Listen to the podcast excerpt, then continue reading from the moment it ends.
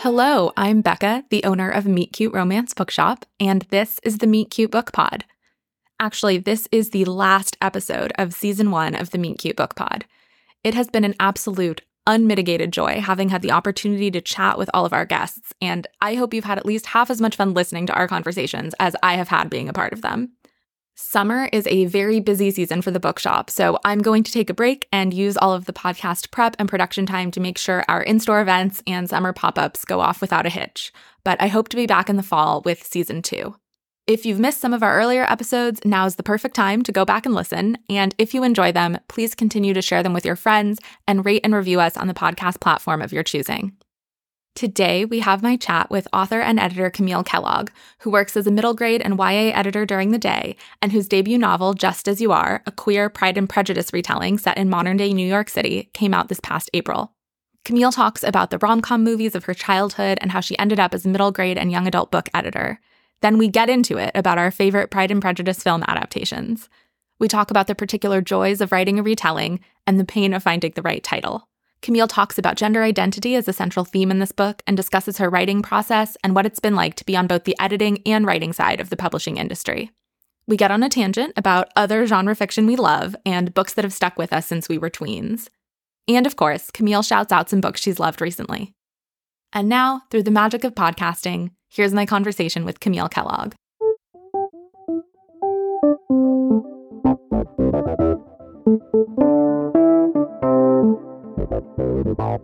Thank you so much for joining me. I'm so excited to chat.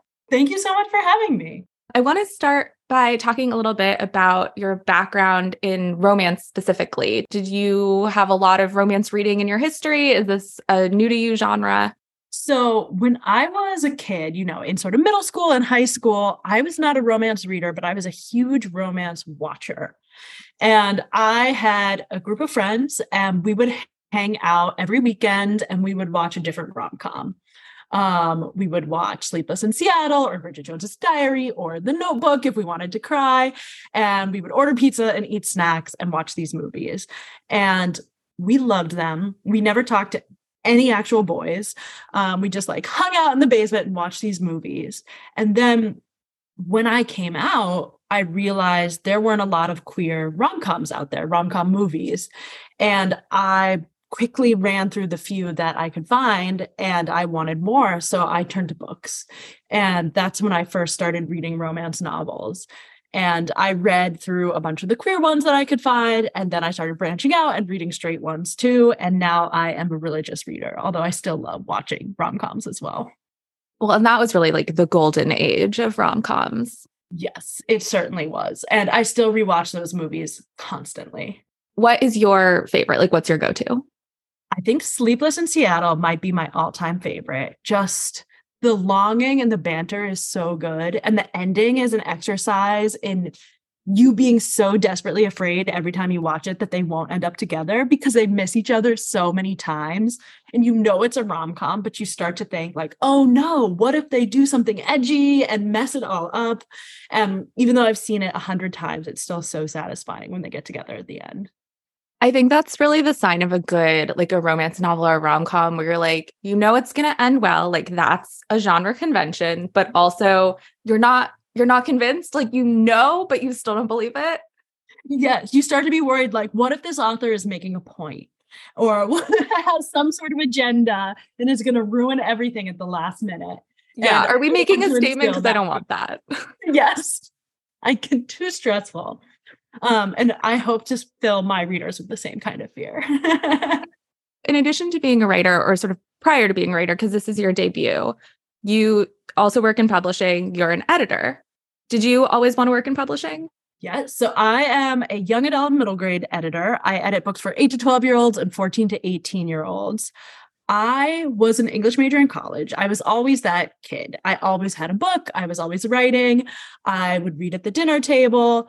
I loved books. And so when I went to college, I studied English and I studied creative writing. And I definitely knew that I wanted to write, but I knew I didn't want to just write. I didn't feel confident enough in my writing skills. And I didn't trust myself that if I, you know, finished college and just tried to sit down and write my novel, I was pretty sure nothing would come out and I would waste a lot of time. So I knew I wanted a job. And around that time, I had a friend who had interned at a children's publishing house and was studying to be a teacher. She gave me two young adult novels that she'd been reading. And I read them and I was absolutely blown away because when I was a kid, every book was about a straight white character with very few problems. I mean, most of them were orphans because that's what happens in middle grade books and when you go on magical adventures. But she handed me these books, and they were about people of color, people with severe mental health issues, people figuring out their queerness. And I realized kids' books and young adult books had just expanded so much from where I was when I was a kid. And I realized if I'd had books like that, I think I would have had a very different childhood and a very different life. And I would have figured some things out about myself much sooner. So I really fell in love with the possibilities of those books. And I decided I wanted to help bring books like that into the world and make sure every kid could see themselves in books. And now you are. And now I am. Yes, I graduated college and I moved to New York and I was very scared, but thankfully I found a job. And I originally started working in children's celebrity books. That was the job that I got. So I worked on a lot of picture books by celebrities and graphic novels by YouTubers. And over time, I worked my way over to the fiction side, which is what I do now. That is a specific niche that I did not realize existed. Yes, very few people do it. It's a small market. But celebrity picture books, you know, Jimmy Fallon has one of the best selling picture books. anyone can do a picture book if you're extremely famous. Something to aspire to. Yes. All right. So you were an English major, and just as you are is a Pride and Prejudice retelling. Yes. What is your favorite film version of Pride and Prejudice and why? An excellent question. I might get some hate for this. It is the 2005 Keira Knightley version. Gasp. I know people love the BBC version. It is so long. It is eight hours. Um, the Keira Knightley version to me is just perfection. I saw it in the theater. I was in middle school. I fell in love. I just thought the soundtrack is so beautiful, the filming is beautiful, and they do such a good job of showing the chemistry between the characters. I love that movie so much. I watch it at least once a year. Okay, my admission is that I had like a weird specific dislike of Keira Knightley. And so I have never seen that version. Oh my God, you are so missing out. Um, first of all, I can't believe you hate Keira Knightley. I love her. I saw her in Bend It Like Beckham, and I've loved her ever since. Um, so I deeply appreciate every movie she's in, but it is so good, even if you don't like Keira Knightley. I did like her in Bend It Like Beckham. I think it was it was a Pirates of the Caribbean issue, and then I just I I don't know. I developed some sort of weird specific dislike. I think I need to get over it. It's been like 20 years. I think it, might be time. But sometimes that happens. I can't watch Timothée Chalamet movies after seeing him in Lady Bird. He was just so perfectly annoying and gross in that movie that I can't separate him from that character, which I know is unfair, but I can't stand him now. He'll survive. yeah, he's doing fine. He's he's doing all right. If you're listening, Timothée. Um, all right. Well, on that controversial hot take about your favorite Pride, I don't think that's controversial. I think it's only controversial to me. Are you a fan of the BBC version? I am. I will rewatch it. I haven't like in a in like a year, so it's time. But during law school, I think I rewatched that like every few months. I uh, it's also good. I love Colin Firth. He's amazing in everything. But I don't know. Keira Knightley is my Lizzie, and I will never part from that. I actually just really like Jennifer Ehle, and I think it's a great Mr. Collins. But yeah, I I'll I'll watch the Keira Knightley one. I think it's it's time. I think I should rewatch the BBC version because I don't think I've seen it since I was in early high school. And I think my level of patience and appreciation might have changed since then. I reread Pride and Prejudice right after watching it once, and it is like maybe the most true to a book adaptation of anything I've ever seen, which has a time and place and is not necessarily a good choice for all things, but I really liked it for this particular one. I think that's part of what I didn't like about it because I read this book so often. I'm kind of either reading or listening to the audiobook on a constant loop at all times.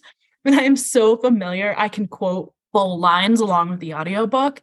And the movie, it most of the dialogue is pulled directly from the book. And I find myself going, okay, speed it up here. we all know what's coming. That's funny. All right. Well, I guess we agree about the adaptation and we just have different preferences for how they're done, which is extremely fair. so now that I know you have an extremely intense working knowledge of Pride and Prejudice as a book, perhaps too strong of a working knowledge. there is like a joy to a retelling where you get to play with relationship dynamics and like social dynamics when you're resetting something in a different time period, particularly a book like Pride and Prejudice, which is really making a lot of commentary about the time that it's set in. Um, one of my favorites in this book is this complicated, like queer friend pining situation between Lydia and Katie, who's Kitty. What was your favorite retelling twist that you did? That is also one of my favorites. That was one of the first twists that came to mind when I was trying to reimagine these characters for a modern setting. Because having one character who follows another character around and worships them and tries to be exactly like them, to me, just feels like such a baby gay experience. And such a I'm in love with this girl who treats me poorly. And it just feels like it strikes at the heart of your first queer, big queer crush. So that was one of the first twists that came to mind. Another one that I really love is the name of the magazine, which is The Netherfields, of course, named after Netherfield, which is the house Mr. Bingley rents in Pride and Prejudice. And when I figured out that is the name of the magazine, that's the moment when I was like, oh, this could actually work. I might actually be able to pull this off. It just clicked so perfectly. And I started to see the whole world kind of coming into place because having these roommates who all work together creates such a great dynamic when the two owners, the new owners of the magazine come in and buy the magazine. I feel like it creates a nice replica of the social conditions of the original Pride and Prejudice, where you have these two very rich gentlemen. And that is in many ways hard to replicate in a modern society. But having them come in and literally control everyone's livelihood all of a sudden felt like to me it recreated the social pressures. Yeah, I think it really did. I was like sold when I got to Netherfields and I was like, yes, okay, I'm going to enjoy this. a thing I think that makes a lot of sense also is the right queer found family as the sort of Bennet family. That's not like a groundbreaking choice, but it worked really well. I wonder, have you seen, I'm sure you've seen Fire Island? Yes, I loved that movie so much. It was so good. It was so funny. And I also thought it was so much deeper than I was expecting. It had so many like social commentary themes in it that I was not expecting. I loved it. I think it's my favorite film. That is actually maybe the answer for my favorite film adaptation of Pride and Prejudice. Yeah, that is actually a very strong contender. I was only considering the faithful adaptations when you asked, but that is definitely one. And I have to shout out Bridget Jones's Diary too. Of course, a modern classic. um, okay, I'm interested in the title. You titled your book Just As You Are. Almost every Pride and Prejudice romance novel adaptation is like Pride and something. And this is not that. And I'm curious, like, what was the thought process there? Where did it come from? Did you have a different working title? So I really wanted to just call it Pride, but there is a young adult retelling Pride and Prejudice with the same name, um, which is wonderful. So I didn't feel like I could call it that. I struggled a long time with a title. And when I pitched this book to agents, it was actually under what is now actually a terrible title. And I can't believe I got any offers, but I was calling it Queer as an FU because there's a meme that's like not gay as in happy, but queer as an you, And it doesn't exactly scream rom com, but somehow I managed to get an agent anyway who kindly told me that that was a terrible title. And at that point, I made a list of maybe a hundred queer puns. They were almost all puns, things like "Queer We Go Again," um, terrible titles. And where I landed was "Just as You Are," which is actually speaking of Bridget Jones's diary, a quote from that movie. Because Colin Firth says to Bridget Jones, I like you just as you are. And I really liked nodding to another retelling and another classic rom com, but I also thought it really encapsulated what I want readers to feel, which is that you can be loved just as you are, and you can find romance and a happy ending without having to compromise any part of yourself or make yourself smaller to fit into expectations. And these are two people who are very different, but who learn to be themselves with each other and to find love because of that. So once I found the title, it kind of clicked together. So Darcy is a romance mainstay, like book boyfriend, nonpareil, like everybody loves Darcy. That must be an intimidating thing to try to sort of recreate in a retelling. Um, Daria is very hot. I think you did a great job. How did you go about like creating her, crafting like a modern day Darcy? Well, I love Darcy. Darcy was kind of my crush. I tend to like grumpy, talk slightly toxic men. I really loved the Phantom of the Opera guy and Heathcliff and Wuthering Heights. I had terrible taste in men when I was a, t- a kid and a teenager. So I have always loved Mr. Darcy. And I knew that I wanted my Mr. Darcy version to be tall, dark, and handsome in the same way that Mr. Darcy is tall, dark, and handsome. I also knew that I wanted her to have a reason for being closed off and a bit of an asshole at the beginning. And to me, the obvious reason was this is a butch lesbian who has had some tough times being accepted and has had to really fight for who she is. And once we crack her shell open and see what her past experience has, experiences have been that have made her this way, it makes her a lot more understandable. So her character kind of came to me a little bit full fledged. I also knew that I really wanted her to wear amazing suits. I created kind of just the lesbian dream that I think everyone wants, um, which is just amazing suits, amazing hair, extremely attractive, and will fight for you and do so many things for you. And once you have her on your side, will be completely on your side. Which leads right into my next question, which is that gender expression is a running theme in this book, particularly for Lizzie, um, which I think leads interestingly into sort of like original Lizzie and the way that she was or wasn't pushing against societal norms. And it's also something we don't see a ton of in adult romance. It's, I think there's a lot more of that in YA. But when did that show up for you as like central to the story? Um, I love that shout out to the original book because the original Elizabeth Bennet definitely is pushing against the expectations of society in so many ways, which I wanted to recreate. But for me, it was always really important to talk about gender in this book, in part because gender identity has been a big part of my journey of coming out and figuring myself out but also because so many of the people I love play with gender in these really interesting and exciting ways. And I have watched so many people I love trying to figure out their gender identity and trying new pronouns and trying new modes of dressing and modes of relating to the world. And it is really hard because I think in our society, we tend to approach sexuality and gender identity with terms of certainty and people come out as one thing. They say, I am this label, and you don't see the journey that goes into that. And a lot of times people say, I was born this way, I've always known, and things like that, which I think makes it extra hard for people who haven't always known and have had to try to figure it out. And there's no guidebook to being like, okay, here are the five steps you take when you're exploring your gender. And everyone I know who I've seen go through this has felt a lot of insecurity about whether they can claim a certain label, about whether it's okay to try something out but not be certain if it's right for you.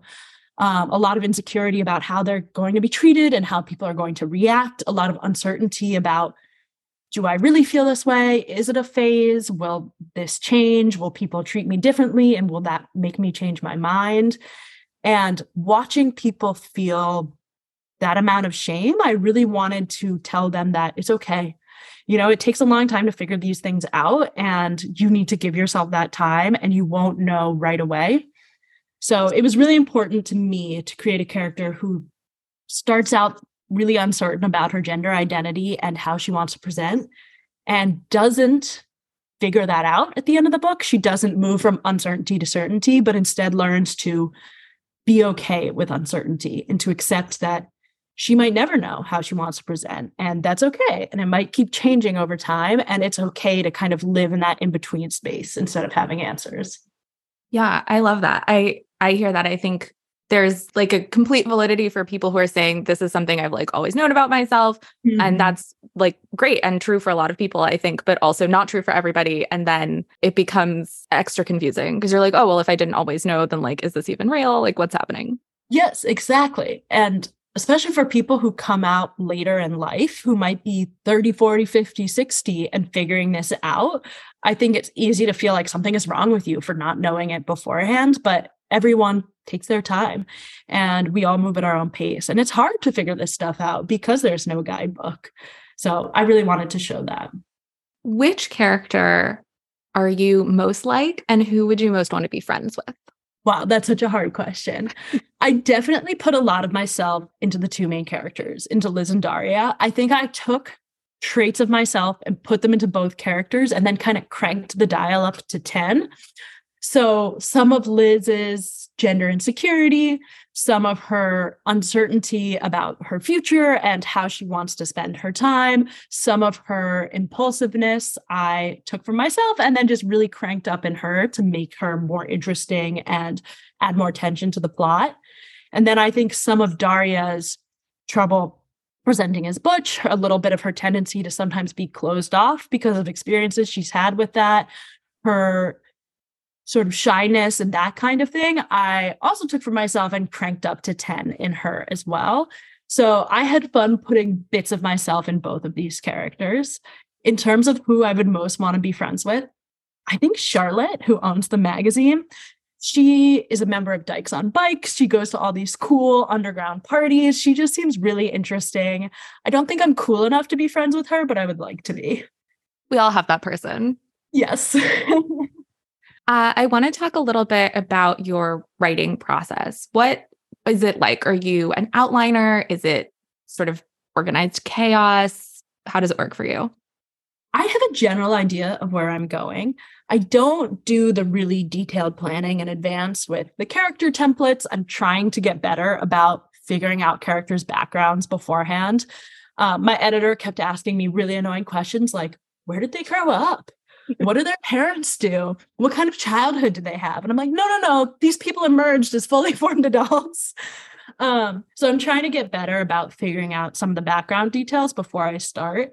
But I tend to know generally where I'm headed, and then I outline a couple chapters in advance, maybe five or 10 chapters at a time, and follow that outline and leave room for creativity and for diverging from the outline if I need to. And then once I run out of outline, I go, oh no. And then I start outlining again until I have enough to go on. Was it easier or harder or just different to be doing a retelling such that you had sort of like a little bit of a, um, what is the word? I'm doing a gesture. Framework, framework? not framework. Yeah, sure. That framework. was a very good framework gesture. Thank you. I majored in theater. Um, yeah, to in terms of outlining or creating the story structure to do a retelling versus like not doing a retelling? I found it a lot easier actually. When I graduated college, I knew I wanted to be a writer, but I was really focused on my career. And I felt like I, this feels like a tangent. I swear it's going to come back. I knew that I wanted to be a writer, but I was having a lot of trouble carving out time for writing. I was so focused on my day job, which I was so passionate about and excited about. And I was also, you know, an adult living alone for the first time, trying to figure out, you know, what to cook, um, going, trying to make friends, enjoying being in New York and being able to go to gay bars for the first time. And I really knew that I wanted to write, but I was not doing it. And I always felt vaguely guilty about it and like I should be writing and should be spending time on this thing that I wanted to do. And I would occasionally sit down and try to force something out, but I never got very far. And I always seemed to peter out on the plot. I would have a lot of vibes, I would have a lot of long paragraphs of description, but I couldn't really come up with a good plot to keep a story going. And this idea to retell Pride and Prejudice came from two places, which is one, I really wanted to read a queer Pride and Prejudice retelling. At the time, I didn't know of any, and I was desperate to read one. And I got so sick of waiting for one, I decided to write it myself. Um, and the other was I thought it would be a really good writing exercise, almost like practice to retell a story and not have to worry about plot and see if I could do it. see if I could finish a story and come up with my own characters and my own world.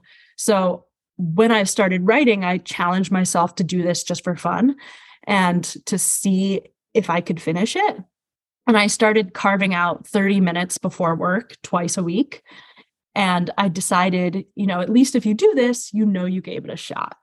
And if you never write the book, at least you know you tried instead of always thinking, oh, I could have written a book if only I had made the time.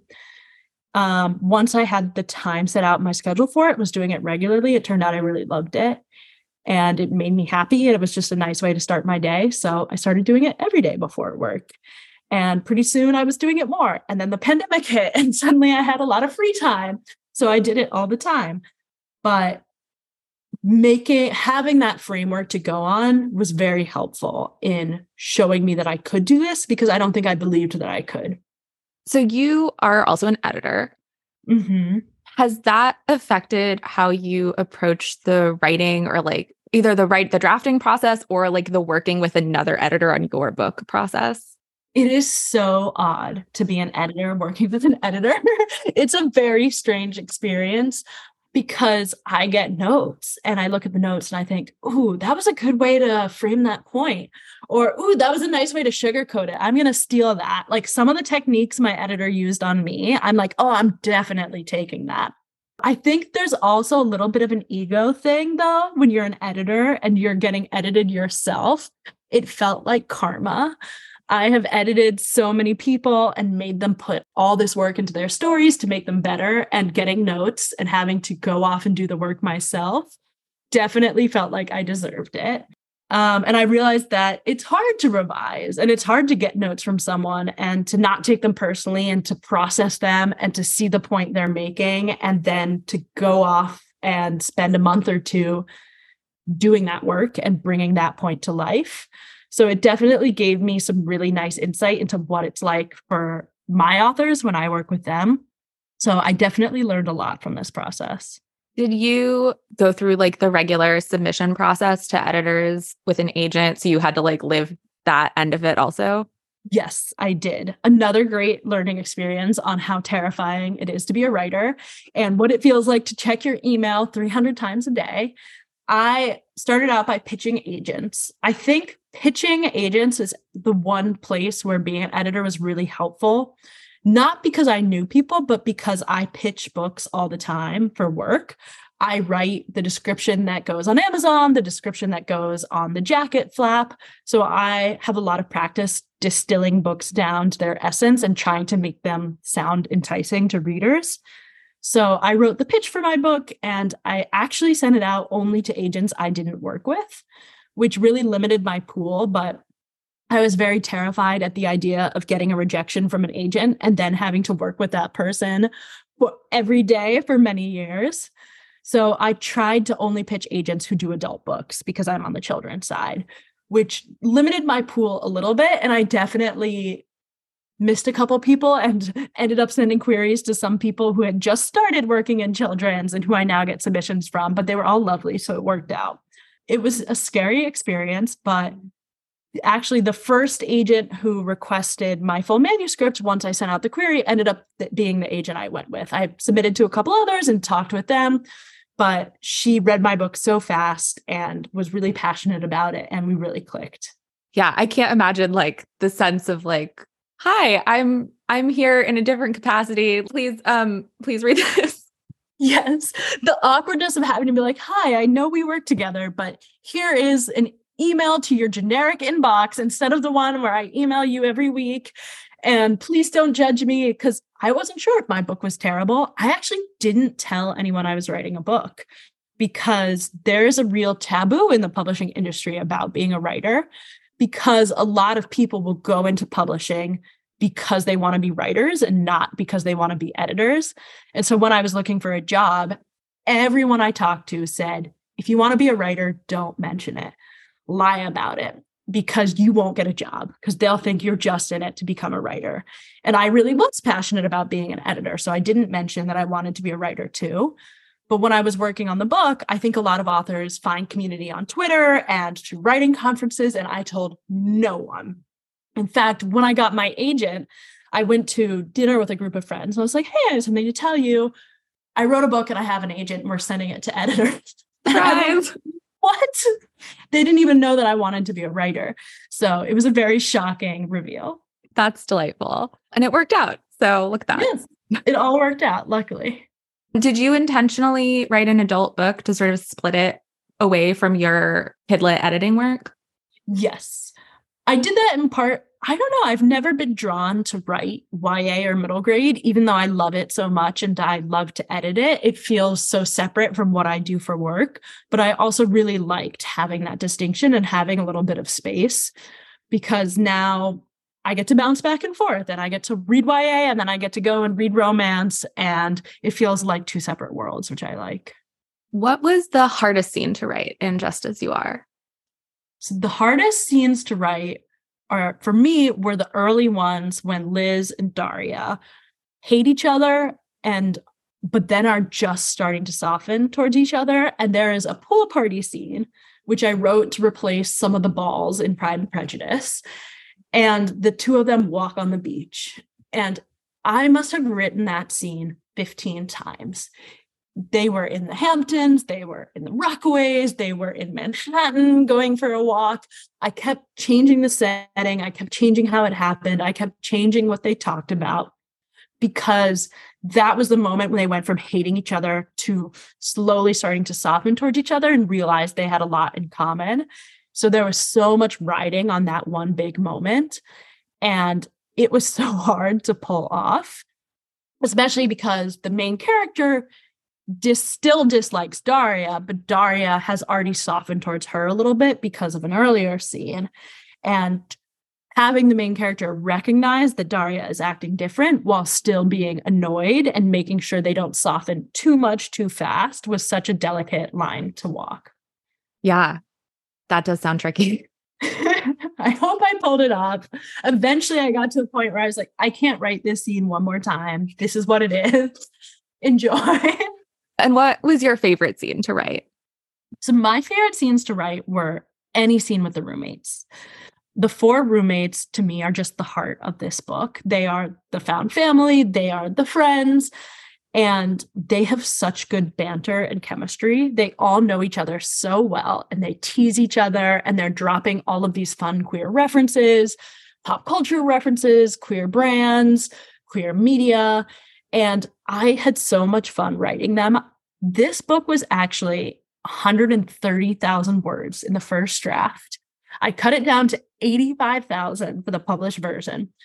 So there's a version that has 50,000 more words, and almost all of them are pure banter between the roommates they would just hang out and talk about their love interests and talk about gender and their careers, and nothing would happen. There was no plot at all. And I had so much fun writing every single scene. Bonus Christmas novella?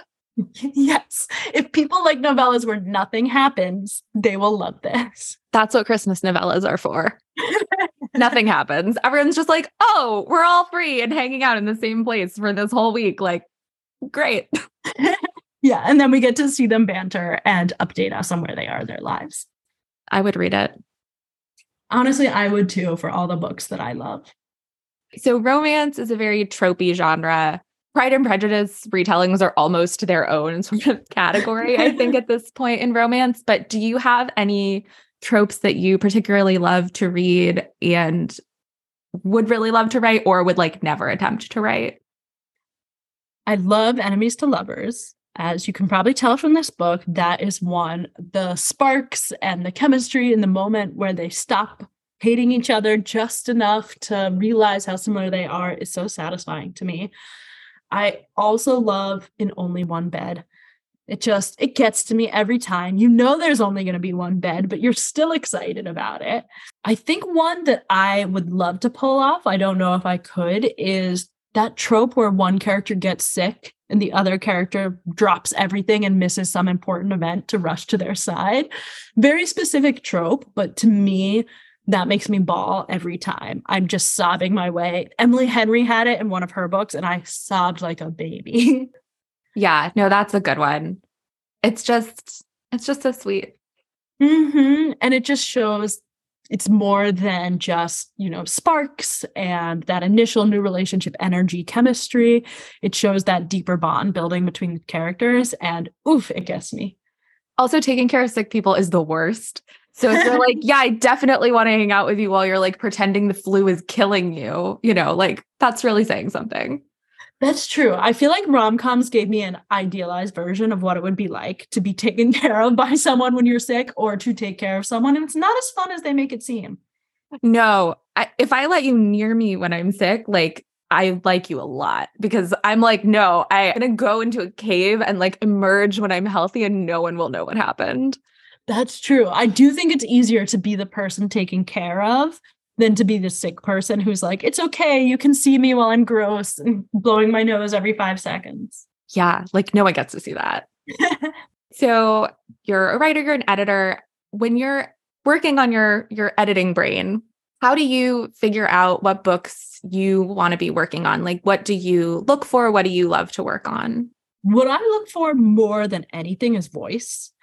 Um, my first boss in publishing always would say, you can fix plot, you can't fix voice because you can make suggestions for plot. You can say, what if he dies here? Or what if the ship actually sinks? Or what if everything blows up? You can make all these big dramatic suggestions or little suggestions that go a long way.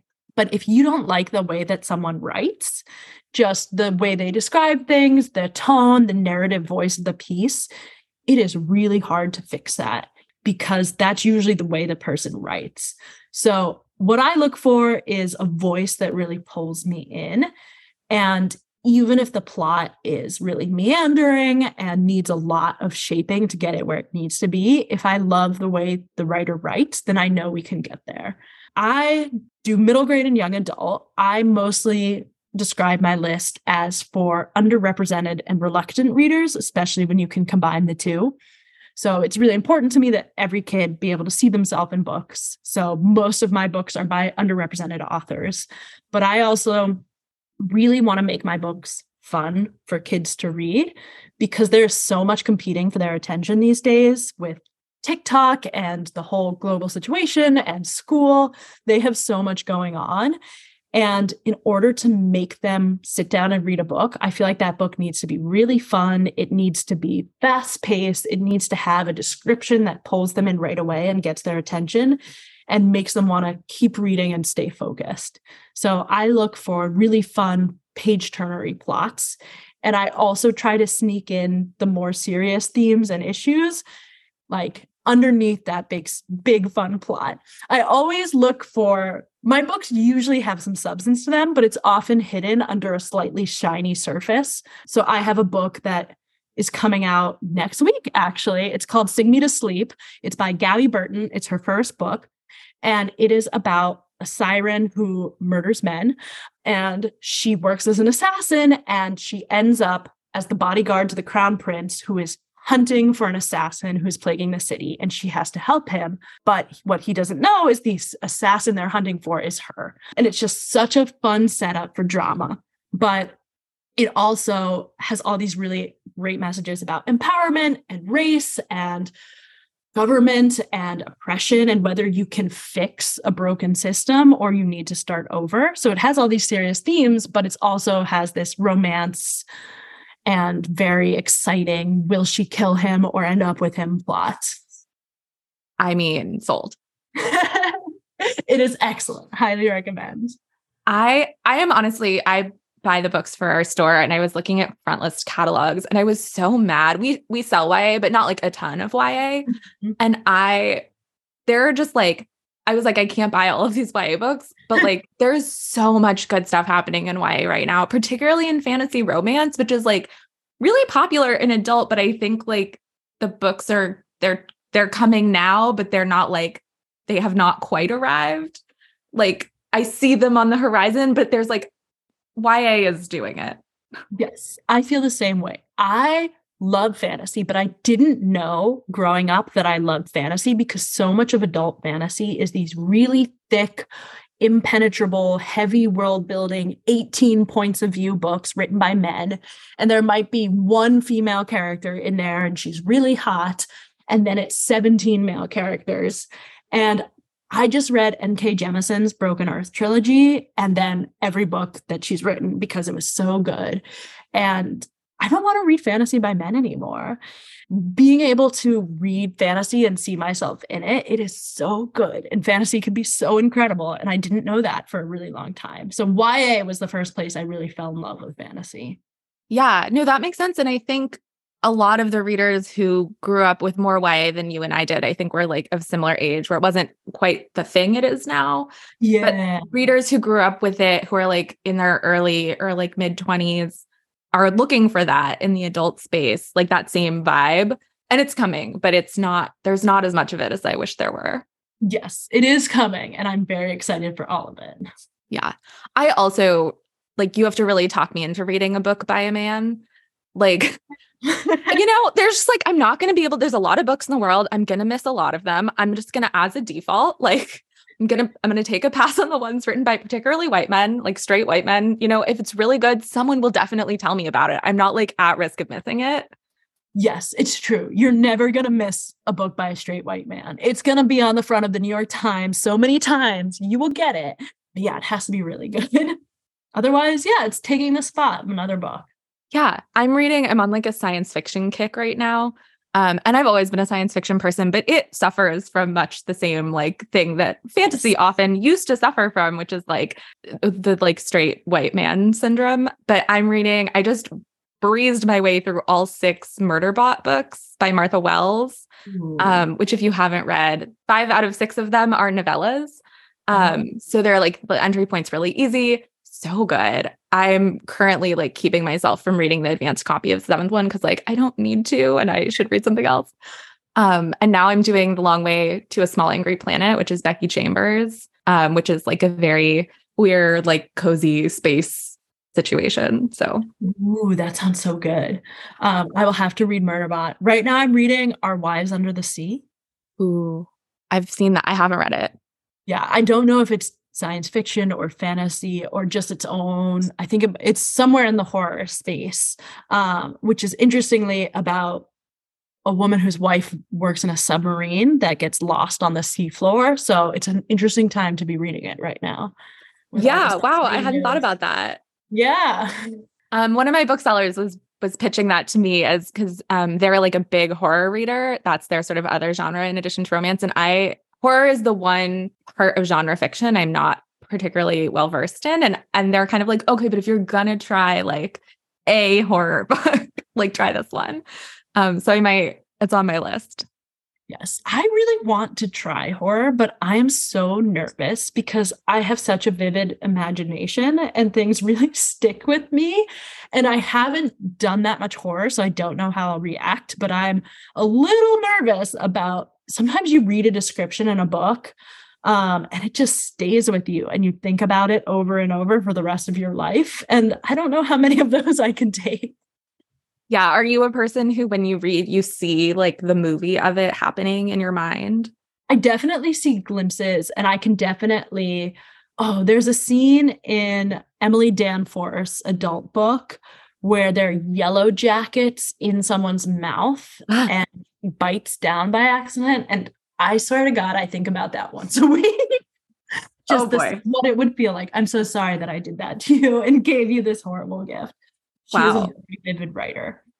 I had not honestly considered that aspect of of reading horror, and now I am a little bit worried about it because I I like really it's it's there for me and it will stick around forever. I am still scarred by like books I read when I was 12. Yeah, well, the ones you read when you're 12 especially stick with you. Those ooh yeah, stuff of nightmares. What is a book from when you were 12-ish that really has stuck with you? Well, Pride and Prejudice I read when I was 11 for the first time. So that's a big one. But Coraline, we read in my fifth grade English class. And it was kind of a controversial choice. And some of the parents were upset that we were reading it because it was so spooky and unsettling in places. And I loved it so much. And I was really eager for books that showed me the strange parts of life and that showed me some creepy things and that looked at people who weren't didn't quite fit in the mold and i was obsessed with it And we read it in English class. And then I went out and tried to buy more of Neil Gaiman's books. And I bought American Gods. And I was 11 or 12, and I read the whole thing, and I did not understand a single word except for that scene where a man gets eaten by a vagina. And I have vivid memories of reading that and being like, oh my God, the world is a very different place than I thought it was. That's amazing. I love that one of the books that stuck with you you read in school. Like that's that's great. Like I would love more English classes to be assigning books that are really books that will stick with people. Like I I guess I read a Sherman Alexie book in like ninth grade and that stuck with me, but that was the one they had like a slot where English teachers got to like pick a wild card book. Mm-hmm. And that was my English teacher's wild card book. Whereas like books, I I mean, I don't know, we read like Catcher in the Rye. It was fine. Yeah, I don't think the Odyssey did much for me, but I really think we should be teaching contemporary books, contemporary YA, especially in schools, because it makes it relatable to kids. But fun fact the fifth grade English teacher who assigned Coraline was at my reading at Politics and Prose in DC and was there. And we took a picture together and I signed her book. And I was able to tell her how much I loved her fifth grade English class and how much it meant to me as a weird fifth grade kid. And it was such a special moment. Oh my God, I'm like gonna cry. That's the best thing. I love that so much. I I love my best friend is a teacher and like teaching is so hard. And oh. I oh. love like anytime somebody actually gets to like tell their teacher how much they meant to them. Like, oh, I love it. Yeah, it was so great. Shout out to Miss Almagore. Being a teacher is so hard. As an English major, that was definitely one of the big options available to me. And I don't think I have the self esteem to stand in front of a group of teenagers all day. They are so creative and insightful and devastating with their insults. And I just don't think I can do it. You know what? That's extremely fair. And I think a really important thing to ask yourself before you go down that path. Yeah, you need to have a thick skin and a healthy dose of self confidence. Is there anything you can tell us about like future books in the works for you, either as a writer or an editor that you want to shout out? Yes. So, in terms of being a writer, I have two more books signed up with the Dial Press, um, who published the first book. The next one comes out in 2025 it's called The Next Chapter, or at least it's called that right now. And it is about a butch lesbian who works at an independent bookstore. And she meets a famous actress who was a child star, and her career is now starting to flounder now that she's not a child anymore. And she has recently realized that she's queer. And so her manager decides to rebrand her as a queer icon and decides that she needs a girlfriend to start that process. So they meet in a bookstore, have a cute book recommending meet cute. I got to shout out a lot of my favorite books in the first scene, and then some fake dating happens. Oh, I love that. That's such a great justification for fake dating because it's so like it's both real and snarky. Yes. it's is it real? Is it fake? It walks that fun line that you want for a rom-com. I think there's still a lot of fake dating going on in Hollywood. I feel like that is still really actually a thing. Yes. One thing I learned in the past few years is that tabloids, most of the time, the star has called the paparazzi themselves to come take the photos of them. So that definitely comes to play in the book. There's like all those photos of Shawn Mendes and Camila Cabello like walking around with like mugs, just like indoor mugs, but like in the outdoors in oh, Florida oh, during the pandemic. Pose. Definitely pose. No one brings their mug outside. So so wild. Like, what a just a weird personal detail. Like, do you live in the like nobody? It's an indoor mug. Like, I don't even think of it as possible to take outside. Maybe they don't even care. Maybe they just they can replace their mugs at any time, so they just drop them in the trash can when they're done. But it's so impractical. yeah, I would know. Sometimes I'll take my coffee outside, you know, if I'm like on vacation and drink it in an outdoor mug, and even that feels wrong. I'm usually two feet away from the door. It still feels wrong. Okay, well, 2025 is like basically tomorrow in publishing years. Yes. um, so that's exciting. And anything on the editing side, tell me again the name of the book that's coming out next week. So next week, Sing Me to Sleep comes out, which I am really excited about. I also had a book that I edited that came out at the end of May that I love so much. It's called If Tomorrow Doesn't Come. It's a young adult novel. It's about a young queer teen who in high school was in the closet, was a star soccer player and a student, had the perfect prom date, was a leader in her church, and then is from a very working class small town background and gets into an Ivy League school. And her parents sacrifice a lot to get her to the school, and she gets there and she is absolutely floundering. She is not performing well on the soccer team. The classes are way too hard everyone there is really rich and went to some fancy school and school feels easy for them. And she feels like she has no idea what she's doing and she's completely disconnected. And her best friend who she's in love with is off in New York having a great time. And so the book actually opens on the day when she's planning to kill herself. And before she does it she finds out that an asteroid is going to hit earth in 9 days. And she decides that she can't do this to her loved ones who have just found out that everyone is going to die. And so she needs to make it through just nine more days. And she meets back up with her family and this girl she's in love with. And it's really a book about learning to save yourself and how even when it feels like there is no future for you, like nothing is possible, you can't possibly ever find a future for yourself, it's still worth saving yourself. I love this book so much. It sounds so depressing, but it is so hopeful and beautiful. And it's about queer first love. And it's just beautifully written. So I cry every time I think about this book. I feel like I know a lot of people who, when we were like first years in college, would have really felt seen by a book like that. Yeah, I think it's a really common experience to be told it's going to be the best experience of your life and to get there and feel so disconnected, especially if you're at one of these fancy elite schools and you don't come from that background. Yeah, especially you're you were big fish in a small pond and now you're like just a regular sized fish in like a really big pond. And that's like a tough transition, I think, for a lot of people. Yeah, absolutely. So those are the two books that I first acquired when I started at my current job. So publishing is so slow it takes two years. So these are the first two books that have come out. Um, and then i have 10 books a year um, from now until 2027 and it's so exciting. I i am so lucky. I hope you feel that way but getting to work with books you know it can be exhausting but it's so rewarding and i love being able to hand stories to people. Have you read anything lately that you want to shout out? What i've read lately i've just read two romance novels that i really loved one was Chef's Choice by TJ Alexander. I'm trying to remember. They have two books in this series. One is Chef's Kiss and one is Chef's Choice. The first one is Chef's Kiss and the new one is Chef's Choice because we're doing it for book club next month. Okay, great. I'm so glad you knew. Chef's Choice is so good. It's a T4T cooking romance. Um, and then I read another book that comes out, I want to say in October. It's called Love at 350 Degrees by Lisa Peers. Um, it's about a lesbian in her late 40s, I think, whose kids convince her to go on a cooking show where she has some sparks with the grumpy butch judge. I loved it so much. I literally was reading it on the elliptical at the gym. It was that good.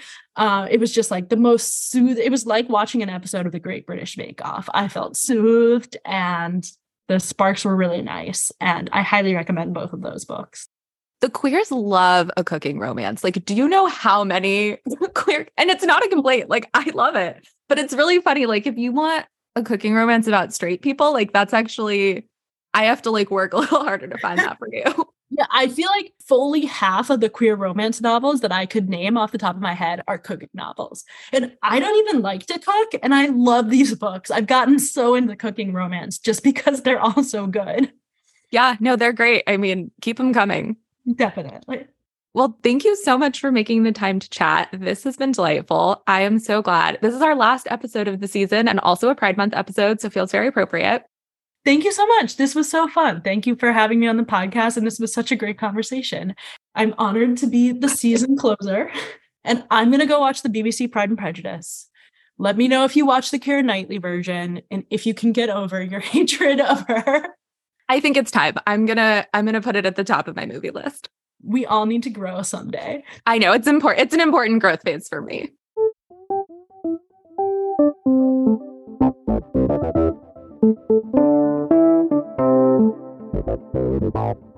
And there you have it. A huge thank you to Camille Kellogg for finally convincing me to watch the Keira Knightley version of Pride and Prejudice. If this conversation has made you want to pick up a copy of Just As You Are, you can do that in our shop or on our website, meetcutebookshop.com.